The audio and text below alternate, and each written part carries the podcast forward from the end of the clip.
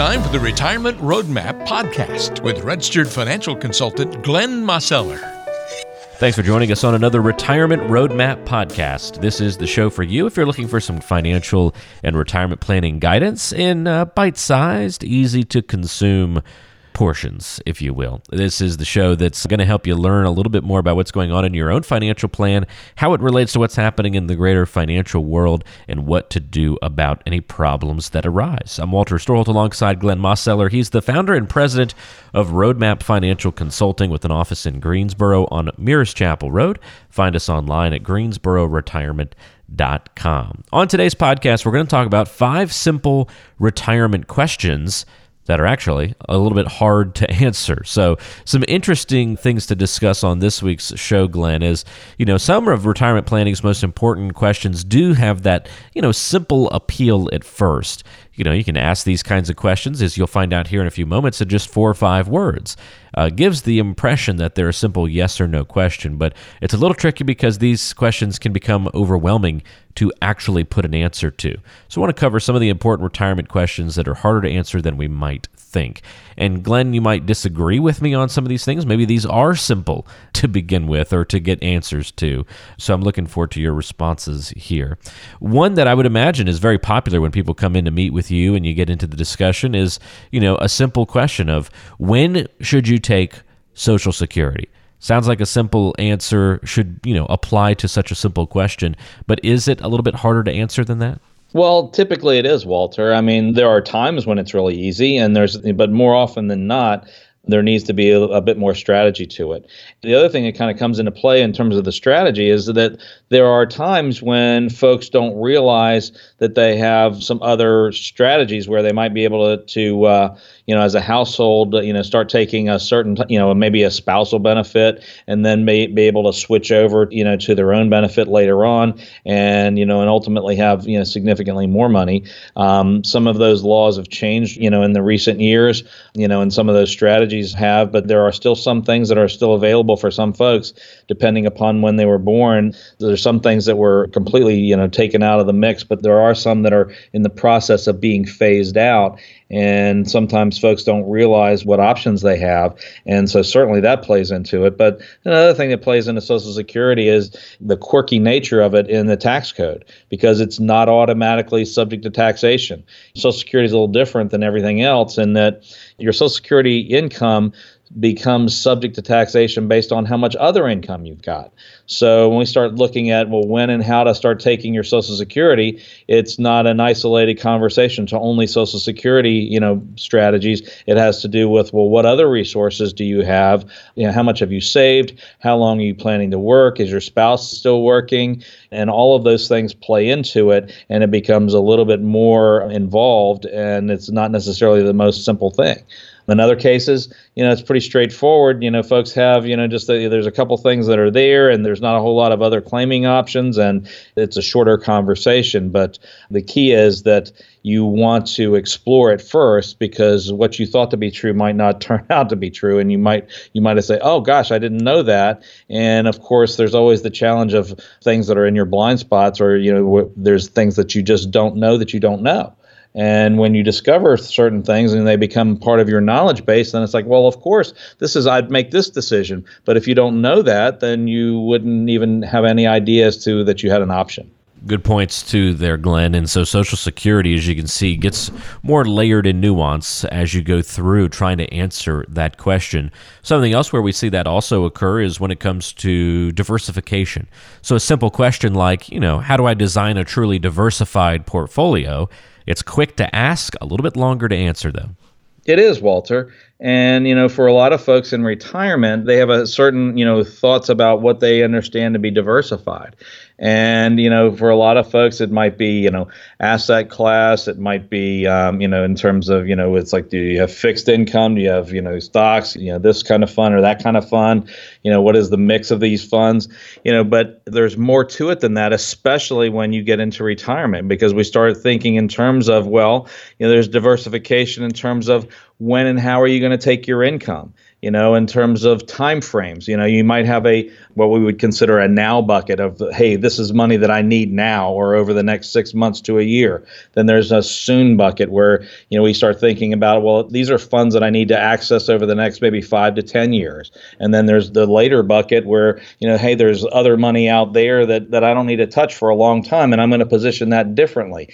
That's a whole different, you know, diversification strategy than when you're saving for retirement, because when you're saving for retirement, you're not really, you know, thinking in terms of taking money out and how is it going to apply to your income planning.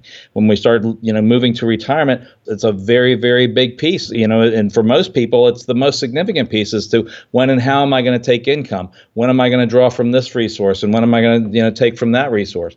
You know, like you say, it's a little bit more strategy to it, more nuanced. You know, diversification comes into time frames. It also comes into the taxable nature of your different resources. Some folks have an awful lot of tax deferred money. Some folks have, you know, maybe taxable accounts where they've got just regular brokerage accounts, or, you know, maybe they've got some money in an annuity that they put that money in. It was after they've already paid their taxes and they put it in over there. There's also, you know, the tax advantaged or tax free, you know, with Roth and, and those kinds of planning. And different folks have different resources. And sometimes we want to diversify and rearrange how those assets are positioned and possibly do some conversions and different things in order to make that money stretch out longer. So there's other diversification pieces of the puzzle that come into play that you really never thought of, you know, in your accumulation years. But when you get to preservation and distribution, there's other elements that are not just thinking in terms of asset class or how am I going to position my money in terms of the, whether it's going to be in the market or it's going to be in the bond market or if it's going to be in the stock market or whatnot. It might be totally different. Like I say, you know, time frames and the taxable nature of things become a whole different diversification outlook when you're in retirement or when you're transitioning into retirement that you never really thought of before. It's a really good point, Glenn. And so maybe if we try to peel things back a little bit, we can simplify these answers. So certainly trying to design a diversified portfolio has a few more layers to it, dealing with all sorts of different accounts and what do you invest in inside of each account and how does that fit in with your expenses and income. Well, let's just go back to the savings stage and say that we're just dealing with a four oh one k. What funds should I pick in my four oh one k? Have we finally made a, an easy question, easy to answer? Well, it depends, Walter. I mean, I, I always, you know, hesitate to say that it's an easy decision. I mean, you know, it's significantly easier maybe if you're in your, you know, your twenties or your early thirties or things like that. And, the, you know, the key there is, is just really start saving, right? But, you know, as you move forward along the line, you know, it's just like, well, how much should you save and how much should you save in this particular type of an investment versus another type of an investment? You know, the four oh one k's, you know, a lot of folks start thinking in terms of, well, I want to definitely get my, you know, I want to get the matching money. But what about beyond the matching money? Should I continue to fully fund that four oh one k beyond the match? There's different opinions about that, and it really, really depends upon your particular situation. We also get into whether you should use the Roth four oh one k options if your place of employment allows that or not. There's a variety of things. I mean, it'd be, yes, picking the particular investment vehicles is important, and a lot of that will depend upon your, you know, your age and your risk tolerance and your ability to follow a plan and stick with it. But there becomes other elements to it as well, in, in terms of how do you want to be positioned as you arrive at retirement. And of course, the older you get, you know, you get into your, you know, your forties and fifties, you know, you start thinking more about how are things going to be positioned for taxes? How are things going to be positioned, um, you know, in terms of how much risk do I really want to take? Are my um, new contributions going to be allocated differently than my existing money? You know, because when you have your existing money, that's your nest egg. And, you know, for that to, you know, have a variable nature, obviously, is not necessarily, a, you know, a good thing or a bad thing. Everybody wants the bigger part of their nest egg to grow, and they want that volatility to the upside. But obviously, you know, if it turns to the downside, that becomes more challenging. And certainly, you know, whenever you have the ability to have your new contributions go in and buy buy more shares at lower prices and get the dollar cost average when the market's turned down, that's a really good thing. But you have to ask yourself the question, you know, know, are your existing funds that you've already saved, you know, should they have that same element of risk to them as your new contributions? And that might shift a little bit along the way in terms of, you know, where you are in life and, you know, how old you are, how close are you to retirement? What about your spouse? Are they closer to retirement than you are, or, or vice versa? There's a whole lot of elements to consider. And, you know, again, sometimes it's simple and sometimes it's not, but I always uh, caution folks to just, uh, you know, be careful. You know, you don't want to necessarily just, you know, look for simple. I mean, we do want things to be as simple as they can be, but we don't want to overlook things that are important that we need to pay attention to as well. All right, Glenn, we've got to throw the folks a bone here with at least one easy question to answer. So since we're on the subject of four oh one k's, how about, you know, how to do a four oh one k rollover? That's got to be relatively simple, right? Yeah, I mean, if you're thinking in terms of, you know, hey, I've got these funds in my four oh one k, you know, can I roll them over? It's a good idea to think about that, or at least entertain the, you know, as to what, you know, the pros and the cons of it. A lot of it's really going to depend, Walter, in terms of, you know, is it a four oh one k from a previous job, or are you separating service to go to another job and you've got these funds there? That tends to be an easier conversation, an easier thought about it. It's like, yeah, I want to take control of those. Let's roll those things over. You know, at the same time, you might be, let's say you're you're working at your current position and you've gotten to um, gotten to that age of fifty-nine and a half, and that's when you can potentially start to, you know, take money out without any penalties. You know, a lot of four oh one k's will allow you to do what's called an in-service rollover, or an in-service distribution, and that becomes a scenario that you might want to entertain because you might have other options that you could start positioning your money to, you know, when you're still at work, but you're wanting to start, you know, getting ready for retirement and kind of get a head start on it. So there's a lot there. One of the key things that, you know, no matter what you do, I always suggest if you're going to do a rollover, you know, really look to do a direct rollover where you're going from institution to institution. You know, make sure that you don't cross any of those lines in terms of taxation and just have an unpleasant surprise of, oh goodness, they took out taxes. Now what? You know, would, you know, did I ruin my account? You know, now is it totally out? You know, and if we start thinking about that, people get nervous about it. But if you're moving it directly from institution A to institution B, you know, if all the I's are dotted and the T's are crossed, that becomes a non-taxable event, and you're really just moving things from your right pocket to your left pocket, and that can be a very simple thing to do. Again, just making sure that you're working with folks that are competent and know what they're doing and getting all those I's dotted and T's crossed. But at some point, just about everybody's going to do a rollover of their four oh one k, you know, funds. It's just a question of how often are you going to do it. You might have a, a couple of different jobs and a couple of different four oh one k's and that nature, but it's a scenario where virtually everybody's going to do it at some point. And so you want to understand how that works and what your options are along the way. Sounds like that one does have some nuances to it, but for the most part, it, it can easily be done once you decide what you want to do. So we'll, yes. we'll call that one yes. half half true, half easy, or half simple question, half simple answer with maybe a couple of caveats thrown in there.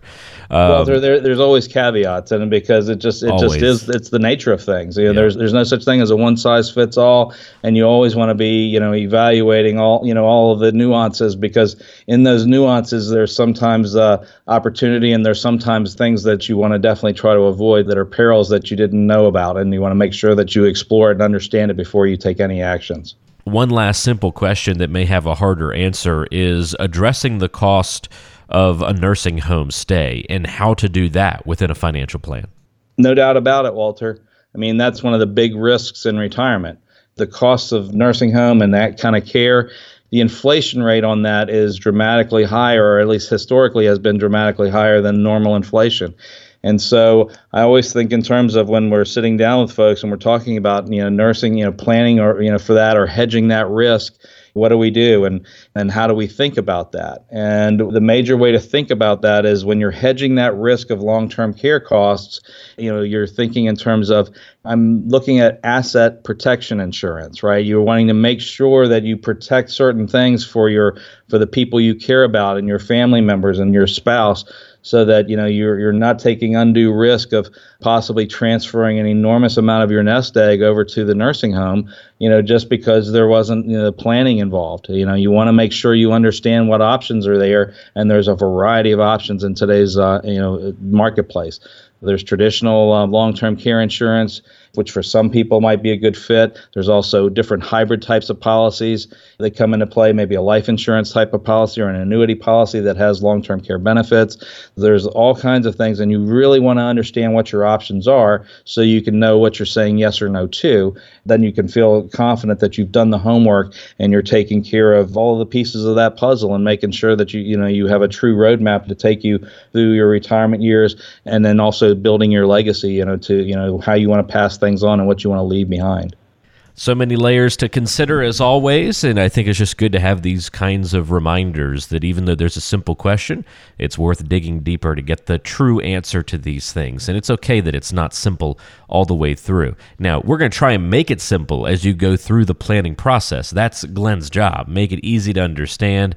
Make it so that you don't get overwhelmed. The important thing to recognize here is that, you know, as you're approaching it maybe on your own from the outset, and you're first starting to think about it yourself, hey, how do I do this? How do I do that? When should I take Social Security? Realize that the answer may not be as simple as just a quick Google search. Come in, have a conversation, let Glenn kind of uncover some of those nuances and particularities of your plan, your situation, and find the right answers for you. That's what it's all about, getting customized guidance. So important to do that. Glenn can help you if you want to give a call and set up a time to chat about your plan. You can do that by dialing three three six, two nine one, three five three five. That's three three six, two nine one, three five three five. Or you can find him online at greensboro retirement dot com. That's greensboro retirement dot com. Look at the free consultation button at the bottom of the page. That's what you can click to schedule your time to meet. Glenn, thanks for the help as always on today's show. We'll have another good conversation scheduled next time around. Fantastic, Walter. Look forward to it. All right, that's Glenn Mosseller and Walter Storholt. Thanks for joining us. Talk to you soon on the Retirement Roadmap.